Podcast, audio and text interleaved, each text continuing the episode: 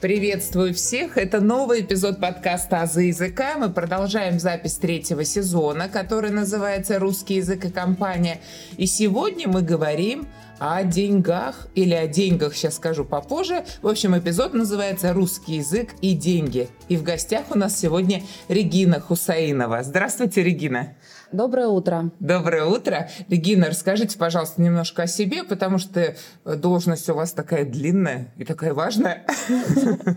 Пожалуйста. Добрый день, уважаемые слушатели. Меня зовут Хусаинова Регина. Я работаю в банке. Должность называется заместитель управляющего по малому и среднему бизнесу. Ну и, в принципе, я в детстве всю жизнь мечтала работать в банке. Мой любимый персонаж, его любимый мультик это был Скрудж Макдак. И я, как он, мечтала плавать в бассейне с деньгами. Но, ну, видимо, в связи с этим был был выбор моей профессии. И вы же заканчивали финансовый университет. Уже сколько лет опыт у вас работы? С, 2000, с 2006 года, сразу как закончил институт, я сразу попала в банк. И с 2006 года я работаю в банковской сфере. В общем, деньги это ваше все. Да. По поводу ударения в словах. В общем, я тут наводила справки, готовилась. Сейчас мы склоняем это слово так. Нет денег, дать деньгам, горжусь деньгами и думаю о деньгах. Но есть устаревшая норма, соответственно, с ударением на первый слог дать деньгам, горжусь деньгами и думаю о деньгах, да. Но мне кажется, так редко уже кто говорит, мы все-таки ударяем на второй слог. Вообще, на самом деле, вот статья Максима Крангауза вчера тоже готовилась. Три табу в русском языке. Секс, деньги и смерть темы, которые, ну, как-то вызывают вопросы личные, на них говорить не принято. Про секс я тоже уже подготовила, кстати, подкаст. Сегодня мы берем первую табуированную тему, тему денег. Согласитесь, в русской культуре есть такой момент, не говори, сколько ты зарабатываешь да, и так далее. То есть у нас как-то не принято на эту тему говорить. И вот эта оценка, она неоднозначна. Приведу два ироничных двустишия. Олег плевать хотел на деньги, но был ну, не на что плевать. И я ненавижу власти деньги, когда они в чужих руках. Вот это вот неоднозначность. Я вроде и хочу, и не хочу этого, да, а когда они пришли... И и колется. И колется, да, беда в России урожай, как говорится, да, появились деньги, что с ними делать. Давайте начнем, может быть, с того, как вообще вы работаете с деньгами в банке и какие процессы вот происходит в вашей ежедневной профессиональной жизни? Когда, наверное, я училась в институте, была очень модна профессия банкира, потому что деньги. Все любят деньги, все хотят деньги. И люди думают, что в банке люди держат деньги руками. Ага, ага. На самом деле нет, мы работаем с бумагами, Самую большую, наверное, сумму денег я держала ровно такую же, как и ты, uh-huh. как и любой человек среднестатистический. Uh-huh. С большими деньгами у нас работают кассиры, но они к ним относятся тоже ровно как к бумажкам. Они в перчатках работают? Нет, говорят, они и, такие грязные. Нет, на самом деле, если вы увидите женщину с э, ухоженными руками и ногтями в банке, да. скорее всего, это кассир. Потому да. что, когда я, я общаюсь с клиентом, на меня смотрят на мое лицо, на, ну, как бы на внешний вид, а когда общаетесь с кассиром, куда да. смотрят? На руки. На самое дорогое, что и трогает. У, у классных кассиров, которые ну, любят свою работу, у них всегда идеальные руки, идеальный маникюр. Регина, мы вот тут с вами готовились, и вы рассказали очень интересную историю. Смотрите, все-таки деньги, если мы говорим про это слово, это общее название всех купюр и так далее, да, всех дензнаков в разных странах, восходит оно к тюркскому таньга, это слово, и появляется в грамматике в 1361 году. Но в русских реалиях мы говорим про рубли родные.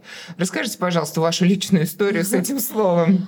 Когда я училась в школе, меня постоянно заводили на различные олимпиады. Ну, учителя видели во мне какой-то талант, а дети же они такие, они не хотят развиваться, вот куда-то еще опять идти. Я попала очень странным образом. Я училась в физико-математическом классе, но я попала на олимпиаду русского языка и литературы.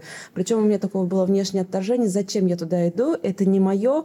Мне учитель говорит, Регин, ты попробуй, а там посмотрим. Ну ладно, я прихожу на Олимпиаду, и я не помню всех заданий, но в голову вбилось одно задание, нужно было рассказать про происхождение двух слов. Рубль и копейка. И это, наверное, тоже как-то попало в мою историю жизни. Да, да, да. Да, и, и я, что вы написали? Я не знала абсолютно, что писать. Я очень долго думала над этим заданием. Рубль, рубль вертела в голове.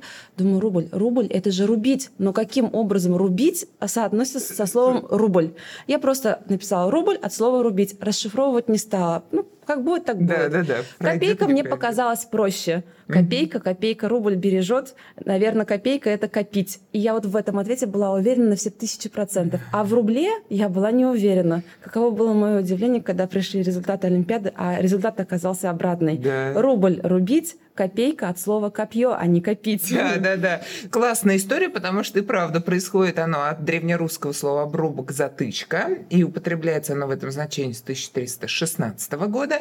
Копейка образована от слова копье, но в связи с инфляцией уже не актуально это слово, мне кажется, мы уже не употребляем его, да. И вот эта история про то, что вы говорите, рубль отрубить, а копейка, вы подумали, что копить, это уже ложная этимология, когда мы по внешнему звучанию слова пытаемся, да, в одном случае угу. это прокатило, а в другом нет. Нет. Друзья, прошу ставить лайки на Яндекс Музыке, а также 5 звезд и отзывы на Apple Podcasts. У вас есть возможность читать тексты моих эпизодов. В описании эпизода есть ссылки на сайт Boosty и на сообщество ВКонтакте, где за донаты вы сможете читать тексты. Подписывайтесь на «Азы языка», чтобы не пропускать новые эпизоды. Теперь вернемся к системе банка. Я тут поискала значение этого слова. Ну, смотрите, получается, менялы были всегда и в Древней Греции, и в Риме и так далее. Менялы, они на самом деле проводили все свои дела на определенной скамейке. Это был определенный прилавок, который на итальянском звучит как банко. И вот если его хватали на махинациях, эту лавку переворачивали. Да? И вот, собственно говоря, из итальянского языка пошло это слово «банк», что обозначало лавку для различных финансовых дел. Ну и понятно, что слова «банкрот», «банкнота», да, «банкрота» обозначает разбитая скамья, то есть когда ему все дело прикрыли, эту лавочку, да, получилось банкрота, банкнот и так далее. Расскажите, пожалуйста, какие основные операции существуют в банковской системе, с чем вы сталкиваетесь, или вообще не именно в вашей сфере, mm-hmm. вот какие процессы происходят? Но вот если конкретно посмотреть любой банк, классический банк, универсальный, э, у него основное направление — это работа с физическими лицами, работа с юридическими лицами, это крупный инвестиционный бизнес и малый и средний бизнес. Мое направление как раз-таки это малый и средний бизнес, и мы работаем с предприятиями с выручкой до 3 миллиардов рублей, и оказываем все услуги, которые они могут пользоваться в банке. Это и расчетно-кассовое обслуживание, эквайринг, кредитование, банковские гарантии. В общем, все, что необходимо, необходимо среднему бизнесу. Малому среднему бизнесу, мы все эти услуги оказываем.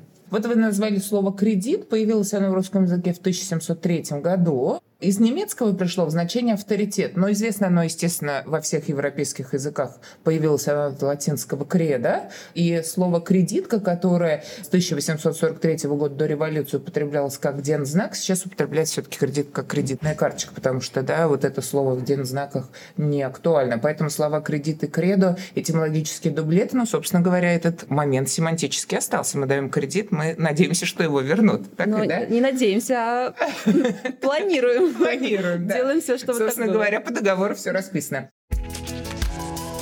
Вопрос про дебет. Да, это слово пришло из латинского языка, обозначает он должен, но я не понимаю его суть. Давайте я его объясню не с точки зрения банковского языка, а с точки зрения бухгалтерского учета. Дебет. Что такое дебет? Если рассмотреть план учета, дебиторская задолженность. Это означает, что мы, вот как предприятие, оказали какие-то услуги, продали какой-то товар, но деньги еще не получили. То есть у нас возникла дебиторская задолженность. Угу. Там должны. Да. И когда деньги придут, дебиторская задолженность по правилам бухгалтерского учета, там 62-го счета или 60-го, в зависимости от того, где сидит uh э, учет этой задолженности, перейдет в кассу либо на расчетный счет. Ну, в нашей жизни это, скорее всего, будет расчетный счет. И задолженность превращается в деньги. Угу. Ну, это два основных таких понятия, мне кажется, кредит и дебет. Нет, если вот мы говорим про жизнь обывателя, вот э, как меня обычно человека, или нет, все-таки это... Расчетный счет. А, даже расчетный, расчетный счет. счет. На самом деле много разных слов, и слово облигации, акции, инвестиции, они все на «ци», которые относятся к латинскому языку. Я думаю, что здесь, наверное, можно поинтересоваться, посмотреть в интернете их происхождение. Но я, Регина, вас в любом случае благодарю за то, что вы пришли, рассказали, приоткрыли нам вот эту вот историю финансов финансовую, потому что финансовый граунд сейчас необыкновенно модная история, да, я детей тоже водила на эти курсы. Классно, что вы знаете, с рождения такой человек в этом плане подготовленный. Я желаю вам всяческих успехов. если хотите, мы оставим какие-то контакты в описании эпизода, если хотите. В общем, подумайте над этим, Хорошо. ладно? В общем, желаю благополучия, процветания вам, вашей семье и вашему банку. Всего самого наилучшего. Спасибо. Благодарю. Вы можете слушать подкаст «Азы языка» на любой удобной для вас платформе. Кроме того, вы можете читать тексты эпизодов, если перейдете по ссылке в группе ВКонтакте или на сайт Boosty. Не забывайте ставить 5 звезд и отзывы на Apple Podcast, а также оставлять сердечки на Яндекс Музыке. Благодарю за внимание.